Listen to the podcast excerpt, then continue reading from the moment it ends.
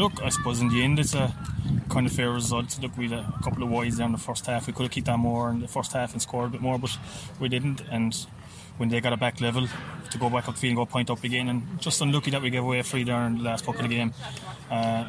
Look, now looking back at the game, I suppose we're a bit disappointed, but we got to park it and move on. That's the nature of the championship now. That look, it's, we didn't lose, which is one thing, but the win was there for the taking. At this point, we didn't get it. Both teams are still there and still out to play for the championship. Look, it looked like you were going to pull away with it very early in the second half. Yeah, it did. Look, in fairness, we all know Watergrasshill, they're a good team, and they dog every result. Like, if you go back to last year's championship, they played 3 games. I think they're the only team that didn't lose a game in the championship last year, so they had 3 draws in the championship, so they're always going to fight till the end, and it's a good show for them.